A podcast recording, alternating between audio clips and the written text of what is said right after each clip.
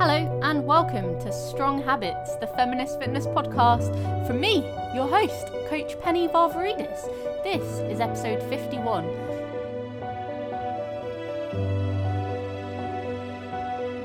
I have Gaia sat on my lap. She wants to really be involved, so if you can hear her purring, you're you're welcome, I guess, or sorry, depending on how it makes you feel. How are you doing? I am good. Thank you very much. I rearranged my living room yesterday and now I have so much space and it's excellent. And I cannot believe that I've lived in such cramp, cramped quarters, gosh, that's hard to say, for two years unnecessarily. Well, one year unnecessarily, I suppose. One person takes up much less space than two people. I'll do the middle room next and move my bookcase. Books are so heavy and many, so I really need to build myself up to that sort of task. I've actually filled all of my book space now, so we'll need to probably also get myself some more shelves for my living room library. I know, I know, you're probably thinking I should just get a Kindle. Excuse me, little cat. But I enjoy the feel of a book and the aesthetic of being surrounded by them, and also it's just much easier to read from a book than it is from a screen, usually. In today's episode, I have a really exciting guest. But before I introduce him, I want to let you know that you can pre order the Strong Habits 30 day bender from my website, pennyvarvaridis.com forward slash 30 day bender, or just go to the website and click the bender button at the top. For 30 days, you will focus on your flexibility with a specific goal of building a deeper range and build strength and control in those end range positions. Learning how to move your body well. This is very important. The intense na- the intense nature of this mobility protocol will allow you to make huge progress in quite a short amount of time. It's a digital product and it will be yours forever with video demonstrations of all of the workouts and a clear explanation of how to run through the program. You'll also get a discount price on my new mobility subscription service, Bender, for just $7.50 a month instead of $9.99. So many bargains just for you. The early bird price for the 30 day bender is £50. Get in there quick before the price goes up in November. Anyway, without further ado, let me introduce Greg Slater, Head of Education for Lift the Bar and owner of Lift the Bar Training. Greg is a real authority on training, and we are lucky to have him on Strong Habits today talking about health and longevity. I hope you will learn some things. Enjoy.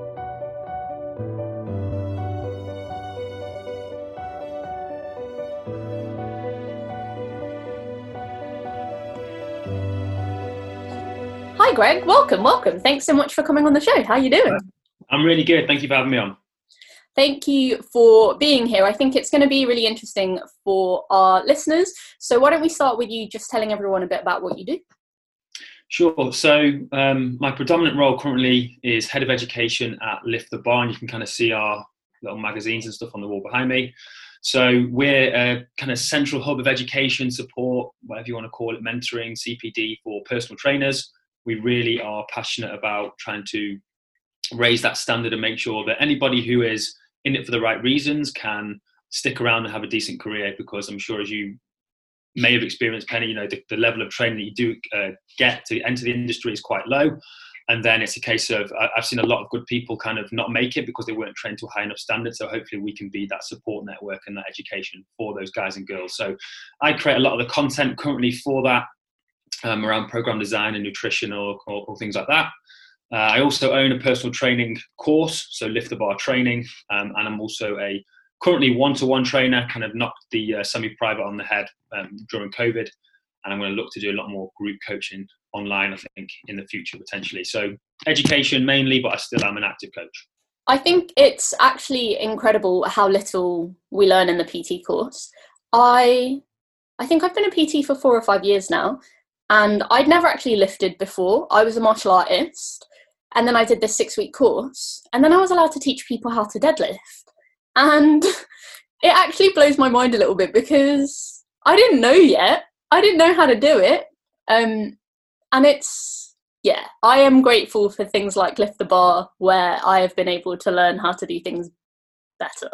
So thanks when you when you start to look into it, I find it yeah utterly terrifying. That's basically why we created our PT course, which is like a year long, and then hopefully people go into lift the bar education. So I've probably been obsessed by training and nutrition and all that kind of stuff for at least 15 years now, at least 15 years. And I'm acutely aware every day of, in the grand scheme of things, how little I know. Because, you know, for every, all of the thousand areas that we probably need to know about as personal trainers, somebody has spent their entire career looking at that one area. And I've got one of those kind of personalities, whatever. I'm like, I want to know as much as that guy, and I want to know as much as that girl, and I want to know as much as them. And you're never going to do it as a personal trainer. But there is so much to learn. It's so multifaceted. But we get this thing where it's like do six weeks or even online courses now, like do an online course. And I'm like, you would not let if you got a taxi driver come up and was like, "Oh, pass my theory, never done a never done a practical, but do you want to jump in the back of my taxi?"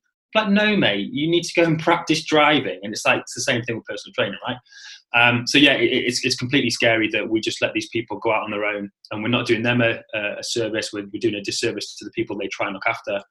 Um, because we know, know the listeners to the show, you know, I know how important. I think it's probably what we're talking about today. How important exercise is. Um, but so many people have such a bad experience with it through either bad information they're given or bad personal training, and then those people are kind of lost, or it takes a lot to win them back. And so that's one of the big things that I'm I'm kind of passionate about, I suppose. How can people listening identify who's going to be a decent personal trainer and who's not? Yeah, good question. It is tough. I think trying to look at that trainer firstly when they are training someone, do they give them their full attention?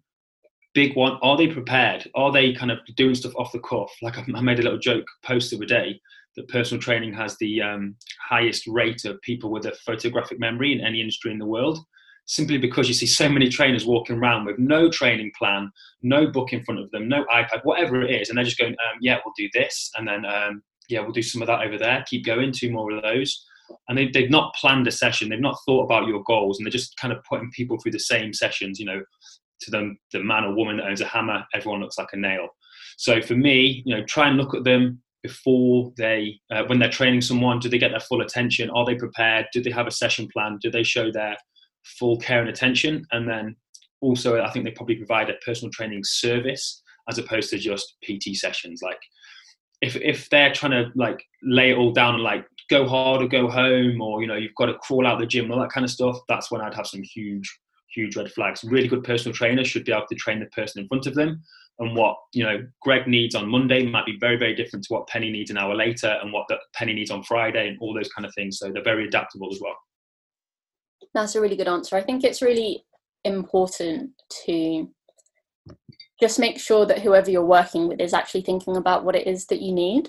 You'll see personal trainers all the time just putting their clients through the same circuit all day. So they'll have like five clients in a row or something, and all of them are doing the same circuit. And you have to ask yourself, do they all need to be doing that? it's complete and utter negligence for me. Um, you know the, the, the old thing of like movement is medicine or exercise is medicine well medicine is administered at very specific times with very specific dosages and very specific goals so that personal training you've just been speaking about then, it's like a doctor, and you come in with a headache and goes, yeah, paracetamol. And I come in and I've got a bad stomach and go, yeah, paracetamol. And then someone else comes in and like, oh, I've got a sunburn really bad, or I've got a rash. Yeah, paracetamol. They're just handing out the dispensing the same rubbish to everyone with no discrimination for goals or tolerances or you know age and ranges of motion, all those kind of things. So yeah, they're the ones that unfortunately give us a bad name. Um, and hopefully we're I think you know in our little bubble sometimes we lift the bar, we see the good stuff, and then hopefully yeah, we can try and ignore some of the bad stuff. So, yeah, absolutely, if, if a trainer's regurgitating the same session of the day for everybody, that's just somebody who's looking to make you tired. They're not looking to make you better, and it's not hard to make someone tired.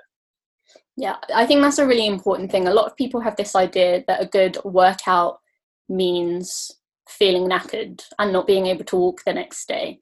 How helpful is that for people who actually want to be better? Um, almost not at all, to be honest. So the, the, analogy I often give is suntan or sunburn. You know, if somebody said, "Oh, I want to get a, a better suntan," you know, apply stress to the body, so kind of UV rays, and you get a tan.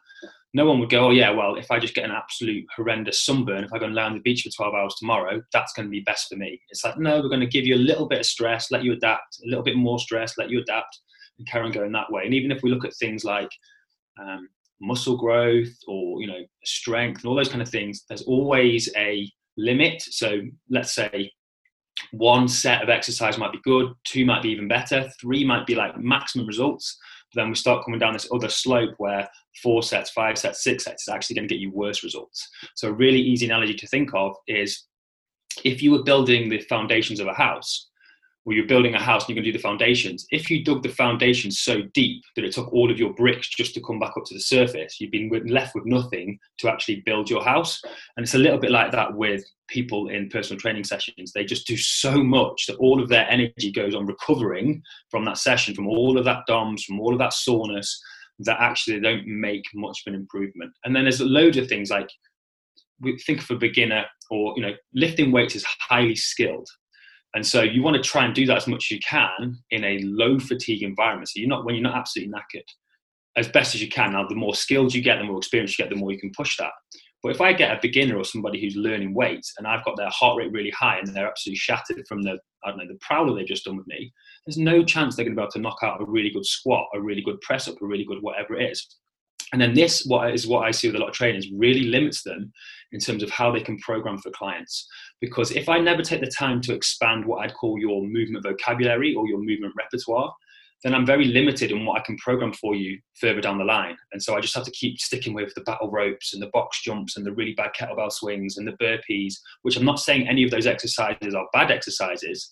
But if I take the time to teach you how to squat, teach you how to hip hinge, teach you how to press and pull according to your ranges of motion, then over time that's going to expand my movement vocabulary for you and then there's more things that i can program in gives us more options keeps it more interesting for you and all those kind of good things. So um, long answer to your short question but absolutely no. Um, even down to kind of building muscle that old school thing of like you've got to rip the muscle and that kind of stuff it's pretty much been disproven now. So if you're judging your level of soreness um, as an indicator of your quality workout i'd absolutely ask you to, to reconsider that that was a really great answer. Thanks very much. Let's talk about where personal training fits into the healthcare pyramid. Cool. So for me, like my big, huge goal with Lift the Bar education and training, I would love, absolutely love to put personal training at the foundation, at the base of the healthcare pyramid. And one in which we get a society that starts to look at proactive healthcare as opposed to reactive healthcare. So typically, what I'm speaking, you know, the majority of people at the moment who don't get their current exercise guidelines in, you know, we most people wait till they get ill, then they go and see somebody to try and make them better again, whether that be an injury, whether that be a chronic disease, whatever it might be. Whereas I would absolutely love for us to be such a skilled profession, be viewed by the general public as a skilled profession that actually proactively helps you um, stay fit, stay healthy, you know, expand your health span as long as you can and not just use the current medical system to maintain your lifespan with the use of drugs or other interventions. So for me, I want us to be that base of that healthcare pyramid proactive healthcare, and whether that be somebody working with you for the rest of their life, or they work with you for six months, but you've given them all the tools, you've helped them fall in love with uh, um, exercise and lifting weights and cardiovascular work and all that kind of stuff, so they can be proactive in their own healthcare as opposed to what we currently see that reactionary, sorry, that very reactionary I'm ill, I'll go and get fixed.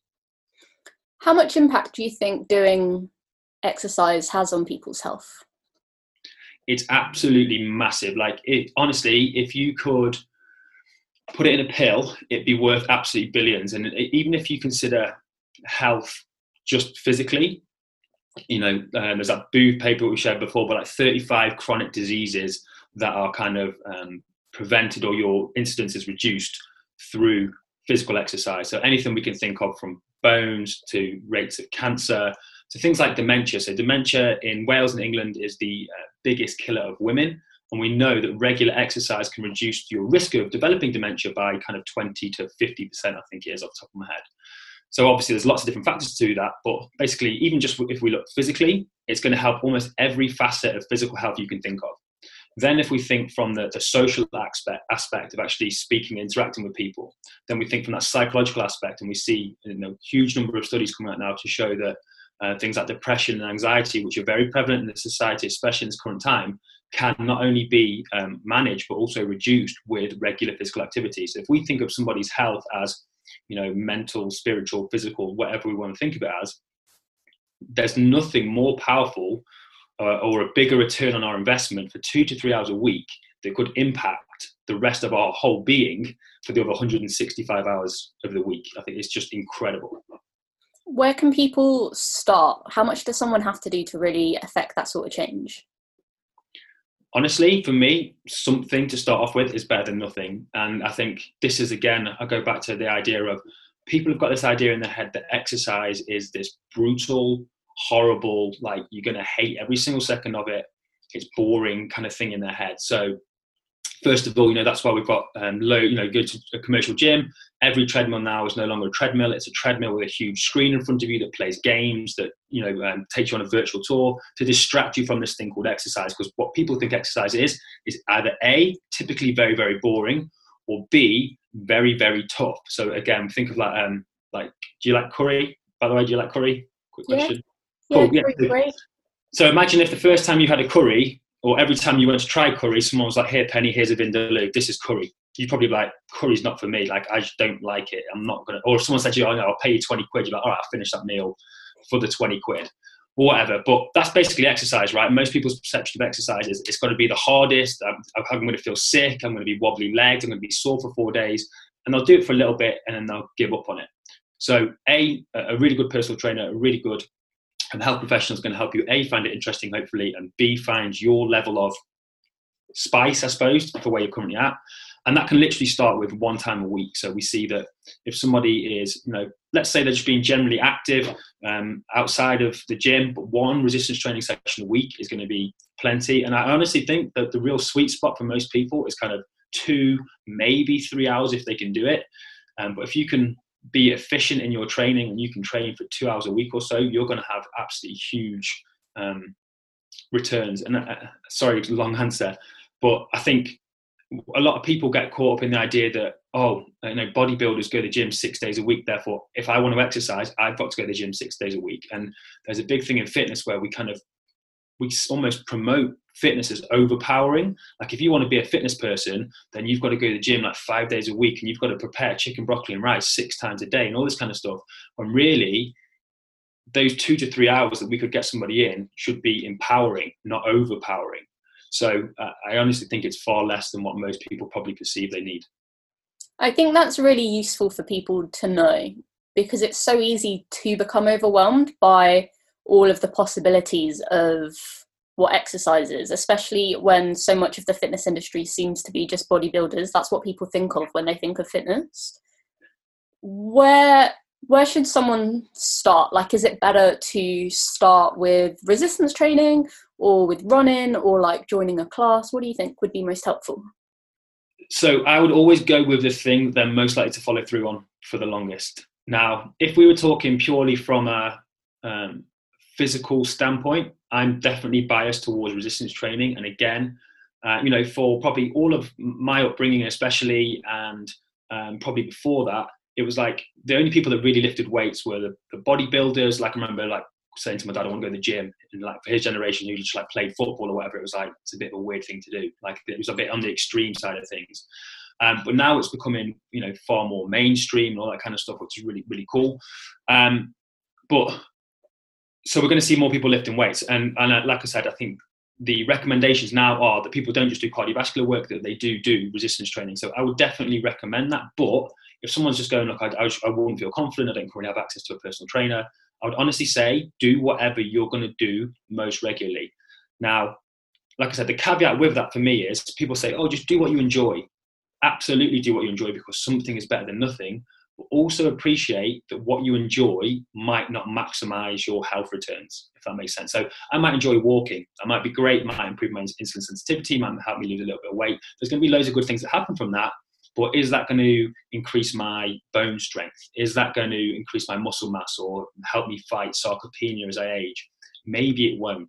So to start off with, I'd just say, you know, find something that you enjoy, maybe where you feel supported or you feel, you know, less intimidated, and then you know stick to that for as long as you can.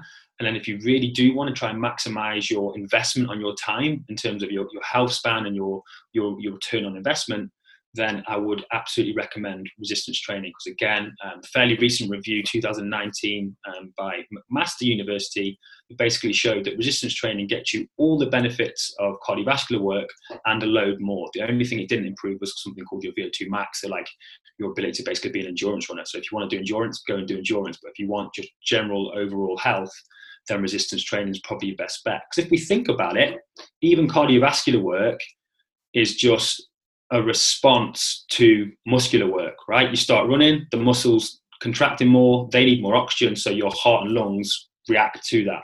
And so we can still get loads of those benefits from doing a really, you know, decent set of weight training. They can, you know, it's basically like doing cardio at the same time. So that's going to be your big bang for your buck. But to go back to the original question, start with what you enjoy, start with what you're going to stick to, and then over time, if that becomes a bit more of a habit for you, then you might, you know, try and branch out into the resistance training. But what I'll never want to do is um, let perfect get in the way of better. So if I said it's perfect that you go to the gym and lift weights when you first start, but you're going, no, I don't want to do that. I'd rather go and walk with my friends. Do the thing that's better first. Don't let perfect get in the way of better.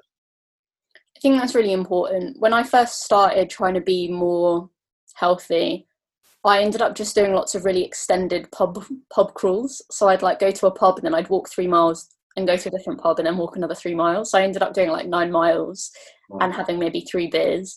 And it it turned it into an activity that I could do with a friend that was like moderately hard but also involved lots of beer. nice. And sometimes you just need to make it something that you want to do before you make it something that's like optimal, I guess.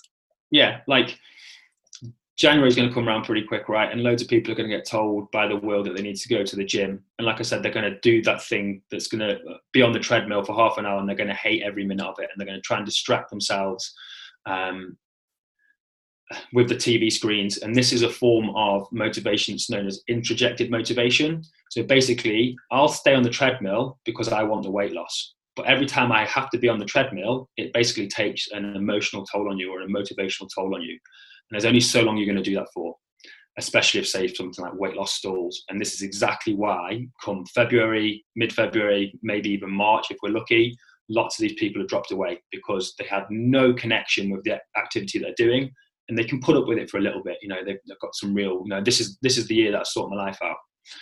And then they go and do it. But then every time they're on that treadmill, every minute it's taking some form of emotional toll on them. It's draining their batteries basically until basically they've got nothing left and they go, nah, and that's not for me. So I'd much, much prefer, like, you know, speak to the fitness professional and go, what do you mean, Penny? You're drinking three pints of beer?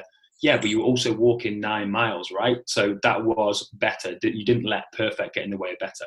So um, absolutely, you've got to find what you enjoy, or start off with, at least you can tolerate far more than the other activities. Absolutely. So you mentioned sarcopenia. Can you explain what it is for our listeners and then explain how lifting weights is going to have this long term effect on our muscles? Sure. So once we get older, probably at 50 onwards, and maybe a touch earlier for women, we start to naturally lose our muscle mass. Now, we often don't notice this, it's about 1% a year. But we often don't notice this because that 1% of muscle mass that we lose is often replaced by fat. So our body fat, uh, our body weight doesn't really change. However, each year we're basically getting a little bit less muscle mass, a little bit more body fat. And so obviously we're getting a little bit less healthy. And so if we think of this long term, the way I like to try and describe it is let's say that the strength or muscular requirement to get out of a chair is here. Now, let's say in my 30s, my strength's all the way up here. And then as I get to 50, every year that's coming down 1%. And so the, this, this kind of buffer zone between how strong I am to get out of a chair and how much strength I've got is getting less and less and less. And then when we start getting down to this lower area here, this is where we start to see, like, you might look at your nan or your granddad or someone, and they're starting to have to push off the armchairs to get out, or they start to use a stick to get out, or they start to use a handrail as they go up the stairs. And that's because we've got this, like, insidious loss of strength, function, whatever you want to think of it, every single year. And it's not so abrupt that we notice it and go, oh my God, I need to change my life, I need to do something. It's just slow enough that we don't really tend to notice it. Basically, each year past 50, we're kind of getting weaker, we're kind of losing muscle mass. And so there's a huge push now because this is one of the biggest reasons why ultimately somebody might end up in, for example, uh, like a care home. They can no longer look after themselves. They just lost the physical capacity to do it. And so there's a huge push now on this idea of resistance training to help people, you know, uh, try and fight that, try and give the body a reason to keep that muscle around, as well as obviously the nutritional interventions. But long term, yeah, we just we just lose our physical capabilities very slowly after we get past 50. And if we don't do something to fight that, that buffer zone between what you want to be able to do and what you can do gets closer and closer and closer. And I've used the example of like a chair here, but let's say a game of golf's there and uh, running around with your grandkids is there. Well, if my strength is there and it's always coming down, they're the activities that get peeled away. Oh, I'm too old to do this now because uh, I've lost that amount of strength or that amount of muscle mass. Can't play golf anymore. Starts to hurt my back. You know, and we just kind of life gets stripped away from us. Whereas there's very good indications that you know if you resistance train consistently, if you exercise consistently, then most of what we probably consider in the Western world as normal aging probably isn't that normal. It's just common.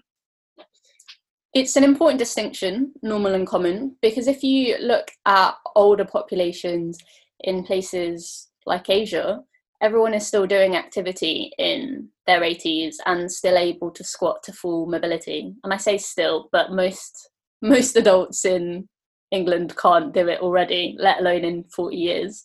No. How how much difference do you think someone can make? Like people assume that that's just what happens. Oh, I'm old now, my back hurts. That's just how it goes.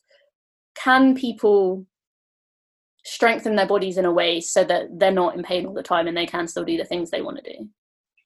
Yeah, so it's, it's always going to be on a case by case basis. But if we just look at the general population as a whole, absolutely. We've seen even in like 90 year olds when they get resistance trained, they, they tend to struggle to gain a bit more muscle at that age because you become what's known as basically anabolically, anabolically resistant. So basically, you find it harder to put muscle, but their strength improves and their function improves, and they can start to do things again. So um, it's one of those ones where it can have an absolutely huge impact. There's a great book called Bending the Aging Curve. So instead of your kind of function coming down like this, we can try and bend it and make it give you basically physical autonomy for as long as possible.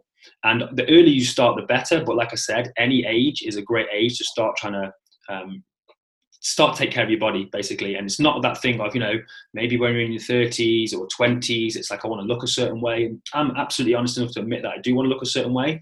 But I'm also starting to put coins in my uh, physical health retirement bank now. So that's why I think of it. Like we all, society puts this massive emphasis on um, what are you going to do for retirement? Start saving for your pension. You've got a job now, save for your pension. Well, what happens if we're setting people up to be financially stable and physically bankrupt?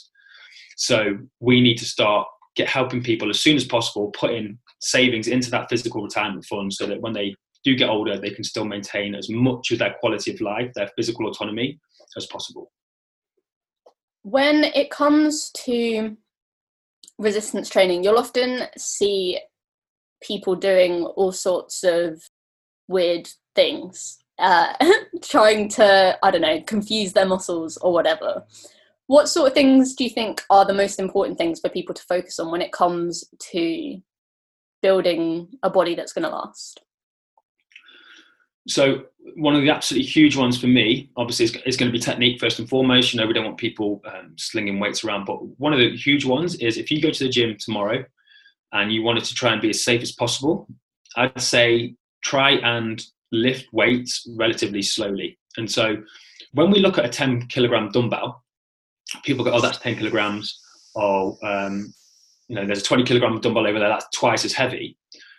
But that's only half of the forces at minimum that your body's dealing with. So let me give you a really quick example. If there was a, a big sheet of ice wherever you're watching this now, 10 meters in front of you, it was really thin, and we said, right, you've got to cross that ice. Do so in the way that doesn't break the ice, of course. Most people, you know, might try and increase the surface area.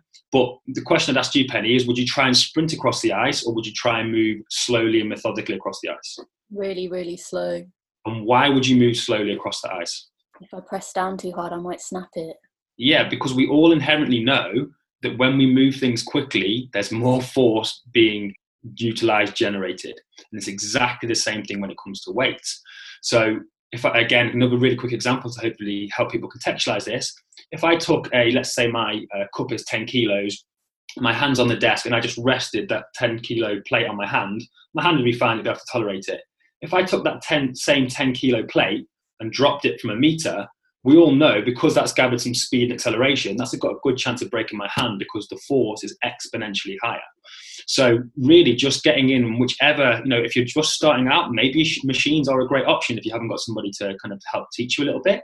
And just think about almost like pushing and pulling through mud. So imagine you're some really thick mud. Let's say I'm doing some sort of press and I'm going to try and take my time. And all we're going to do with that is make sure that we're going to get as much as we can onto the muscles and probably reduce the amount of forces that are going to go through joints. Now, there's a big thing people talk about joints wearing out and all that kind of stuff, whereas most joints, which are synovial joints, which are most of your joints in your body, I suppose, they need movement, they need loading to stay young as such. So it's going to be really, really beneficial but we can help those guys out by not throwing weights around. And if you just take a second to look around in any gym, most people have zero control over what they're doing. So, one thing to take home could, could you stop at any point during that range of motion? And if you could, you're probably doing your best for your joints initially. That might change as you move forward and you get more skilled, but just moving fairly slowly would be my first one. And then the second one, really quickly, is sticking within your ranges of motion in fitness, we've made up all these kind of rules that are arbitrary to you as a person. So you might have heard someone say, no, lower the bar on a bench press to touch your chest. Well, what happens if I've got really short arms and you've got really long arms? Your range of motion is going to be way different to mine. What happens if you're you've got a thicker rib cage than me? What happens if all you know different angle, all these different things? So always stay within your pain-free range of motion. And if you think that range of motion is too small, then maybe we can find an exercise that might be better suited for you. So Push and pull through mud. Could you stop an exercise at any point to start off with? So you've got full control, and then make sure you're staying in your specific ranges of motions, not be worried about what everyone else says you should be doing. It's interesting the thing about joints and moving slow and controlled. You'll often see people in classes jumping around doing things that they're not really ready to do yet, as though HIIT training is a beginner level thing. I don't think it is. And I think that that is dangerous and it can often result in people hurting themselves and then not wanting to come back. What are your thoughts on beginners jumping into things like HIIT training? No pun intended. Um, so it literally goes back to what we just said a second ago. So someone will go, you know, I want to back squat my client, um, John, he's 60. Um, and he weighs 80 kilos. And I'm going to put, you know, he's learned how to squat and we've got 40 kilos on his back. And someone go, isn't that bad for his back or his knees or his ankles? And you go, all right, that's half his body weight. Okay. If I ask John to repeatedly jump up and down on the floor, we're probably putting somewhere, you know, two, three, four, five times, depending on how fast you're running, their entire body weight going through those joints, those bones, those tendons, all those kind of things. So again, just because you don't see an external weight, or it doesn't mean there's not huge amounts of force going through somebody's body. So every time somebody jumps, there is way more force going through them than something like a slow and controlled um, lift in, in something like a goblet squat or something like that. So yeah, absolutely. Those kind of being able to tolerate those forces because is something that definitely has to be progressed. You know, suntan, sunburn again. Make sure you've got that kind of base level before you try and push it on. And then also with those, they come at really high volume, so people are doing them for hours. You know, so if I said to you do three sets of 10 on a back squat at 40 kg, so that's 30 total reps at 40 kg, compared to hundreds of jumps up and down on a spot in half an hour HIIT class or something, the amount of force that your body's had to deal with is exponentially more in that HIIT class. So when you look at it that way, just because there's no external load there, if we just say pure amounts of force your body's dealing with, that HIIT class is way more advanced than the goblet squat. I think that's a really important thing for people to hear because more often than not, beginners are afraid to lift weights, so they go to classes thinking that that's where they're less likely to get hurt. But in a class environment, it's really difficult for you to learn how to make the shapes effectively for your body and move with a decent technique because everything's happening so fast and you're just busy jumping. I don't really know what we can do about that though well, it's tough, but it, it's one of those where again we hear these these silly sayings where it's like, oh, learn to control body weight before you go and do external load. So come to my class and we'll do twenty reverse lunges or something. Well, actually, no. Because let's can everybody do a press up the first time they come in the gym? Probably not. But can they get a five kilo dumbbell, lie on their back, and, and press a five kilo dumbbell? They probably can. So actually, external load might be more appropriate than than body weight. So we always have to think less than body weight body weight and then body weight plus more resistance, more weight, more load, whatever it might be, more jumping, more force.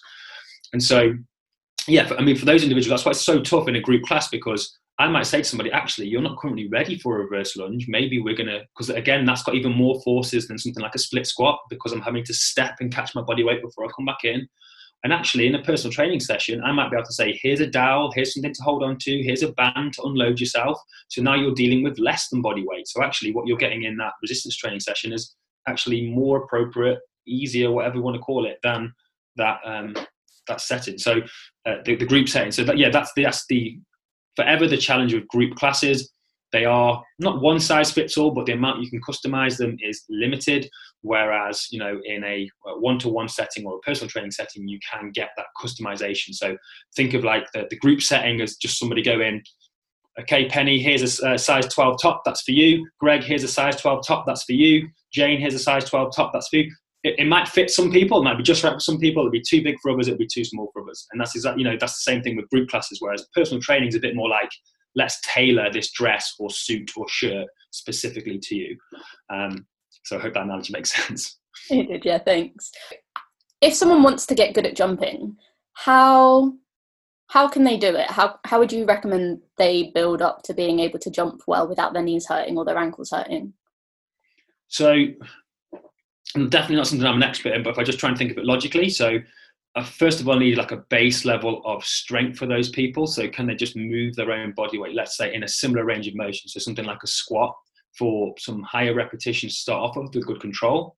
And then before, when I get into the, the more explosive stuff, I might want to think about what we almost think of as like gravity reduced. So think about I've got a, a box here, and not a really high box. This is the floor. It's quite a low box. I can jump on that box, and then before I've got a chance to gather speed to go down towards the ground, I can land on that box. It can catch me. There's far less forces, and then I can step down. So I can work on the jumping up and then not the landing. And then once I got better at that, then I can start to look at some lower level, just sticking the landing. So I'm just going to jump, stick the landing, make sure I've got quite nice mechanics that nothing's going too awry. And then over time, I can try and nudge up the, the height that I land from. And then I can also look to kind of land and maybe jump again. So then we go into more rebound type stuff. But again, there's even a progression within that. So instead of going, uh, you know, just jumping on the spot up and down, it might be jump, do like a double bounce. So like almost like you're skipping ropes, like a little low bounce, absorb a lot of that impact, then jump up again. And all I'd look to do is try and increase the, the number of good reps that you can do over time in the easier version. And once we get to a certain number, then I try and make it a little bit harder and the whole thing starts again. So we're just getting your body used to tolerating that those forces for less reps and then we increase it over time, just like we would do with weights. I think that's a solid moral to training generally, just making sure that you're working through a range that you can tolerate and a volume that you can tolerate and gradually increasing it instead of trying to do all of the things on day one that is training. That is that is no, it's not what the um, the message that a lot of the fitness industry is pushing forward. But ultimately, you only um, you only improve from the uh, sessions or exercises that you recover from. So yeah, doing what you can currently, and then just trying to nudge that needle a little bit over time. Because again, if we start to take this mindset, what we're talking about today, of I'm lifting now to be like a, a superhero granddad, right? I want to be able to run around. My son's two when he's got kids, I want to be able to do all the things that I'm doing now. So if I look at it that my goal is that long term, just to maintain my health span, physical autonomy as long as I can, then slow progress is no issue for me. I don't need everything tomorrow. So I can start to just say, what can I currently do? Do a bit more. What can I currently do? Do a bit more. And we'll probably find that most people get to that destination quicker doing that anyway than kind of crashing and burning and injuring yourselves or whatever it might be. Absolutely. You posted something really interesting yesterday, I think it was yesterday, about the association between smoking and back pain. Can you mm-hmm. talk a bit about that? Yeah, so it's just a, a study that Ben Cormack shared. It's just, uh, it's obviously linking kind of this kind of full body inflammation. I would say a quick caveat bookmark pain is an extremely complex subject. When I go into some of the kind of physio groups and pain science groups, wow, do those guys have some issues? I think personal training's got some issues, but the it's it's just so complex. But we do know when people are basically more inflamed, whether that be through obesity, it can also cause uh, greater pain responses. But smoking seems to be correlated. So yeah, the more people smoke, the more pain they generally had around the body, whether that be um, headaches, but it was generally lower back pain, which was uh, much higher. Um, and again, it's hard to unpick it sometimes because we might look at people who are what we'd call health seeking. So the people that don't smoke, they get regular exercise, they eat well, and they get less pain. And then people who typically do smoke, you know, don't typically tend to eat as well or exercise and all that kind of stuff. So it's hard to unpack it. Um, but it's just another little piece of um, information in the jigsaw, I suppose, of why some people get pain and, and others don't. Pain is really interesting.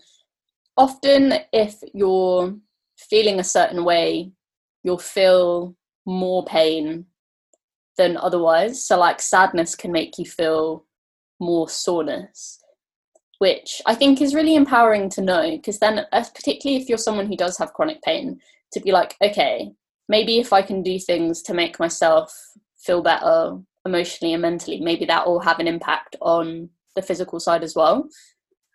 Do you know anything about this? What are your thoughts? Yeah, so this goes into what's known as like the biopsychosocial model. So a lot of what used to be looked at in physio, or even maybe you go to a physio now and it's like, oh, you've got um, your glutes aren't firing, or your leg is one leg's longer than the other, and this is the reason for your back pain. So very much focused on like the, the biomechanical, the body. And now what we're seeing is that there's these huge kind of social and psychological factors that play into it. So a huge study, one of the biggest correlates of back pain was dissatisfaction with your job which again people looking at going but again we see when people are like I said a bit more depressed they, maybe they don't move as much but they're definitely got higher um, pain responses. We see that when people are worried about their backs and maybe they've been told they've got a slip disc and now they've got this image in their head that they're literally their disc's over here somewhere and i'm telling you now you can't slip a disc. Your disc is going nowhere unless you've been in a severe car crash and you're dead so you won't be worried about your discs. Um, they've been told that they're that if they flex it, if they round their back, oh my god, their spine's going to shatter, and so you start to catastrophize. And this is something that I had. So probably about six years ago, probably seven years ago now. Basically, the lowest disc in my back bulged, and it bulged so badly that it burst. So it wasn't there. Basically, um, caused a lot of um, referral pain in my legs. So I couldn't do a calf raise, couldn't lift my heel off the floor, and I was told at the time I was in the Royal Air Force as a physical training instructor you may need to think about switching career, which I wasn't happy with at the time, and probably might be one of the reasons my back pain was correlated. Um, you uh, you won't be able to run, you won't be able to do this. And uh, so I spent the day, I spent my days like a cardboard cutout. You know, I didn't want to flex my spine, I didn't want to move my spine. Um, and so you kind of worry all the time. And guess what? If you never round your back, even in daily living, guess what? Your body gets really intolerant for rounding your back. And that's why when people, you know, they go to pick up a pen off the floor and, oh, my back's gone. So, um, but this this belief that I've got that you had a weak back and all this kind of stuff can massively play into pain. So, you know, a lot of it is trying to now um, understand the person they're trying to do. You know, they're trying to speak to the person. What are their beliefs around the back? What's going on in their life in terms of obesity? Because I said, you know, this idea of inflammation in terms of their smoking, in terms of how they're moving. It could well be, you know, if you've not done any rowing and then you go and do like an eight-hour charity row and you've got lower back pain, there's a good job that you've annoyed your back and if you calm it down, it'll be okay. But for lots of people, they have you know non-specific lower back pain, and so now a lot of those more progressive physios are looking into this. You know, how, how do you sleep? How, how, how's your, we'll put, oh probably if you've got a bad back, if you have a bad night's sleep, your pain's worse, that feeds into bad, worse sleep again, bad lower back. So they're trying to diagnose or understand the person much more than the, oh, you've got this problem at this disc. Because if we can all think of um, disc bulges and all this kind of stuff as wrinkles, We've all, we all got them. Once you get over 30, there's a very good chance that whoever's listening to this podcast, if we took them and we looked at images of all their spines, they probably all have some form of disc bulges, but the vast majority of you have no pain. And what can happen at times is people see their image and go, oh, yeah, that's the cause for your pain. That's why you can never squat again.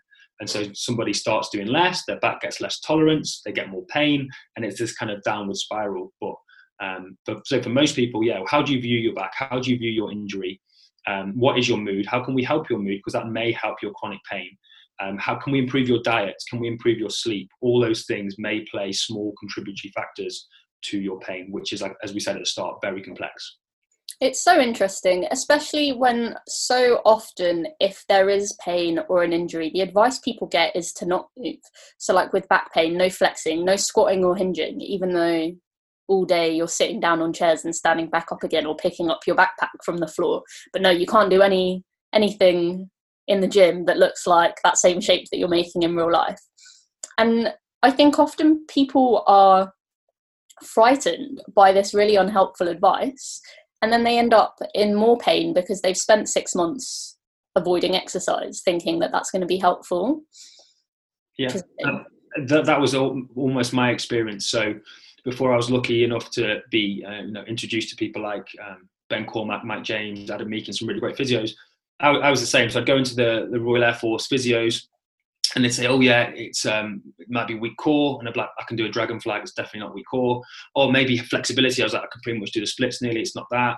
And like they run out of ideas, so it was almost like you know, but you don't load your spine, whatever you do. Anyway, I started educating myself, and the first thing that kind of maybe it was that I just started doing some reading, and I realised actually I could fix myself, and I could, and probably should get back to full function because what we do know is the bigger the damage to discs, for example, typically the quicker or the more prominent their healing is. So, and after about six months at the most, there's probably no more tissue damage to wherever was damaged. Now, of course, go and see your doctor and your physio and all that kind of stuff. That's not my medical advice. But what basically happened for me was um, I started reading this stuff and going, no, maybe I can actually, maybe I can get back to running and I can do all the things I want to do. And I just started doing some isometric holds, like sumo, uh, sumo deadlift isometric holds and then I started to make it feel better. And then I started to, uh, you know, literally just long isometric holds, nothing that would try and annoy it, stay away from pain. And then just o- over time, let's say this is my kind of pain response at the moment, you know, really low when I'd hurt my back for so long. And then over time, I just kind of work here and just try and nudge it up, nudge it up, nudge it up. And now there's nothing in the gym that I can't do in terms of, of, of pain and all that kind of stuff. So yeah, it's massively for a lot of people really, really unhelpful. It's, it's the, it's the typical advice. Again, go back to generation things, but oh, it's just wear and tear on my spine, and oh, I've hurt my back, so I'm going to lie in bed for two days, and yeah, I'm not going to move that back anymore. And all we're doing every single time that happens is just increasing somebody's fear of moving their back, and actually reducing the tolerance to that back, which then just downward spiral again, as we said. When I injured my knees, the first physio I went to see did like an ultrasound and then there was liquid under my kneecap or something and then she was like well you just have to stop squatting and running. I was like but it's literally my job to do both of those things. That can't be the advice you're giving me. And then she discharged me. That was my advice and i was discharged so i had to start the process again. Brilliant. And it's just bonkers because I didn't fix my knee until I started squatting again and making sure that my knee could bend under load and not hurt. It's but, it, it's so tough, but I think for so many people, if all you know they'll go to a physio that may have differing views to what other physios have and that's what i said before about the kind of real problems they've got in that industry at the moment about approaches but if all we can say to someone is like you can never do this thing again just take these things away like you said what happens if it's your job or what happens if it's your absolute passion and actually one of the biggest sources of your pain is now because the thing you love doing has been taken away which makes you feel depressed which makes you feel more pain which means you move less and all that kind of stuff I, you know, again, not a, not a physio, not a medical professional, but I do, really do believe in the resilience of the human body. And if we nudge it in the right direction a lot of time, it will respond really well. I, you know, I just think of it from like an evolutionary standpoint. Imagine if we were all this delicate, you know, back in like a thousand years ago, and we just that was it. You were done. Like Penny hurt a knee and she could no longer run or squat. Penny's dead. You know what I mean? Like, like there's got to be a way to get around it. And I've seen that with so many people now, where they have got their physical autonomy back. They have been able to get through things. And like I said, there's loads of studies that show so many people are walking around with damage to joints, rotator cuffs, knees, backs, and they have zero pain. And oftentimes, what is shown on a, an image doesn't correlate with pain whatsoever. So, yeah, for me, I think it's about trying to help people to um, maybe realize pain's going to be there for a bit. How can they manage it? How can they carry on doing the things that they want to do that's important to them, and not just saying to people like, "No, let's take this thing off the off the table." Because again, if you're working with like a decent uh, personal trainer, they're going to be able to modify so many things for you to help you find a way to keep doing what you want to do, and then build up that resilience, build up that tolerance. I think this is why it's so important to have an understanding of like what your foundation shapes are. Like, what shapes is your body supposed to be able to make? because once you understand that all of the exercises are the same but different and modified so there's no reason that you can't do something based on wherever you are but people panic and they're like oh okay well i can't back squat so that's it for me no more knee bending yeah um I just think the better we get as um, exercise professionals, the better, the better we get at promoting all this to people, the more options they'll see that they have. And, you know, the better you get, you know, you realize that uh, a squat is just more knee bending than hip bending, basically. And then I can come up with a hundred different ways to help you bend that knee under load, and that's currently appropriate to your range of motion, your tolerance, all that kind of stuff. That we can then gradually nudge that needle up, as opposed to, like you say, yeah, when you first start, maybe you you feel a little bit more limited, and it's like, oh, can't back squat, mm, leg press hurts, and uh, we won't bother with that. Um, so I think yeah, the more we understand, and this goes back to some of those understanding underlying principles of things like you know anatomy and understanding joint forces and compressive forces on the patella, all those kind of things that we're not taught in level three. There's a decent amount of research done in like the effects of living a sedentary life. Can you go into that a little bit? Yeah, so whenever someone says this, I just straight away, almost every facet we can think of. So if we think of like anything from like the economy to um, how much money it costs us in the economy, absolutely huge in this current time. But um, 30, there's a great paper by Booth, and I've got a little infographic that I can probably try and share somewhere that you can probably sh- share on your page or something.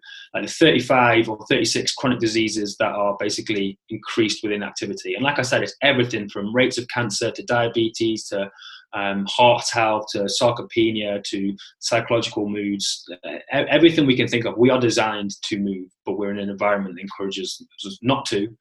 Or we have a society where, as I said, I think nowadays there's a good thing happening in a way with the kind of weird Instagram world that there is in terms of a lot of people who are 19, 20, it will be absolutely normal for them now to go to the gym and hopefully go to the gym for the rest of their lives. Whereas a lot of older individuals, as I was saying before, their generation was like only the like the freak bodybuilders go to the gym, and so for them to try and start has been probably a little bit harder. Um, so I, I, do think that will hopefully change. But yeah, being being um, sedentary is probably you know it's just a, it is almost like a silent killer. We can probably think of it that way. And it, even if it's not going to make you, I don't know, unhealthy as such, it's certainly not going to help any of us to live our life to the extent we want to. Because every, you know, for every level of health you can kind of improve or your fitness a little bit, it just opens up doors, opens up possibilities in terms of, you know, playing with your grandkids or playing that round of golf or continuing to ride your motorcycle, whatever it is that you enjoy doing in your life at whatever age. You know, I'm 34, I've currently got mates who are starting to tell me already they can't do this because they're this old or that old. And you think if you if you're letting that happen now at 34, you've probably got 45 years of decay ahead of you where stuff's just going to be taken away. And I want to rage against that. Do you know I mean? I want to fight against that as hard as I can. And we can probably all, we can all do that two or three hours a week. It's incredible how willing people are to just accept that they can't do things anymore when they're only in their 30s like we're probably going to live until we're 80 so that's a long that's a long time to not be able to do any of the things that make you happy. It's it's it's that it's that thing of you know again a lot of the fitness industry currently promotes that oh lose weight and we all want to help people lose weight because a lot of people want to do it but exercise is so incredibly powerful compared to just losing weight. Again, my stupid analogies. You know, eh, thinking of like selling exercise for weight loss is like selling an iPhone as a paperweight. An iPhone can be a paperweight; it can absolutely do that. But it can also do a million and one other things if you get the right app, and it's incredibly powerful. That is exercise, and yeah, I think just because we've been told that that's what aging is. Maybe we've seen our grandparents do it. Maybe we're starting to see our parents go through that process where stuff just gets taken away from them because of aging. It's just normal aging. And so they start to accept it. And it won't improve, like exercise probably won't improve their lifespan. But as we spoke about, they've probably got 45 years, 50 years or something like that of decay ahead of them. And they'll be propped up on medications and hospital visits and whatever else it might be. Whereas if we can help people just to get involved two, three hours a week now, all their physical autonomy will just be with them for so much longer. Um, and yeah, it's just it's just so huge. I just I just wish more people listen to us. I hope that if people start thinking about exercise as a long term thing rather than I want to look a certain way or fit into a certain size clothes, then it'll become much easier to establish habits that last for a long time. Because if you're focusing on just doing two or three hours a week instead of trying to train six days a week and also only eat 1200 calories and also make sure you're getting 200 grams of protein and also doing a run every day, like it's unsustainable because it sucks and you'll hate it and you won't want to do it. And also you'll be knackered and probably still hurt yourself anyway. So then either way, you just stop doing it because it's too much. But if it's just two or three hours a week forever, that's easier, I think. I, yeah, massively. And, and again, I think it's a, it's more, I think of this little thing of this difference between optimal and efficient, which we'll talk about in a second.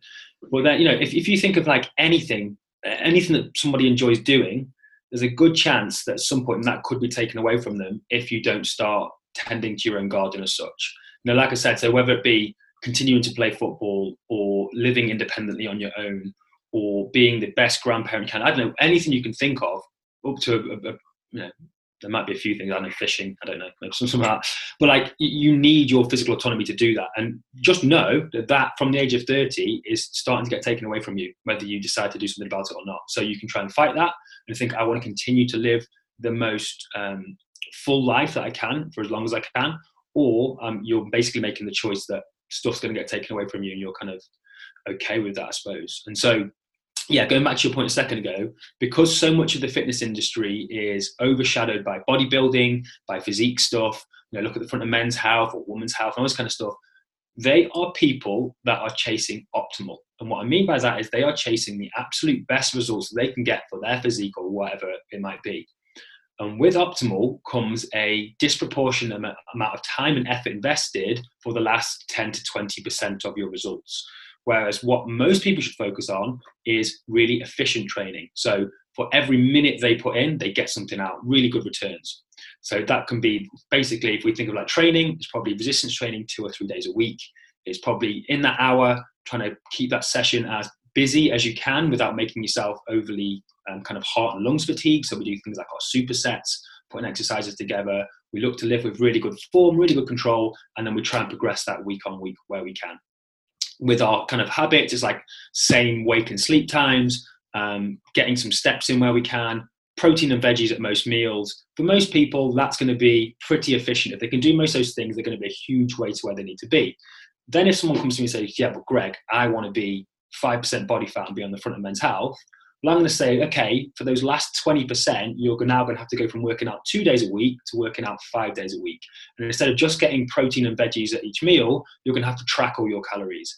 And instead of, you know, um, making the gym a part of your life, it's now going to become become your life because everything you do is going to be about recovering for your gym sessions, eating around your gym sessions, and all those kind of things. So I think a huge mismatch we've got is people are using this idea of optimal to um, kind of inform people what their efficient training should look like. So, the 99% of people should be looking for efficient, those big rocks, those big bang for your buck habits and behaviors.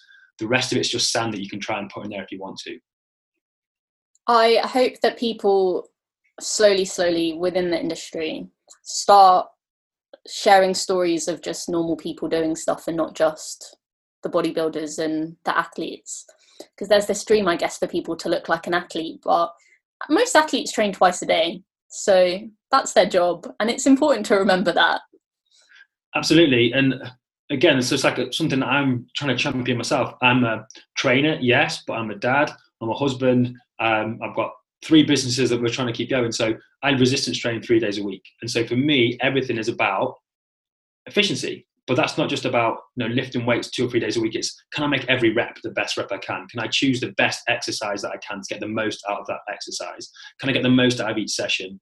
Um, you know i don't want to weigh and measure all my food but i do have fairly similar meals i'll have um, kind of breakfast and lunch and then i'll have whatever my family is having for tea. So it's a very efficient way of doing things for me.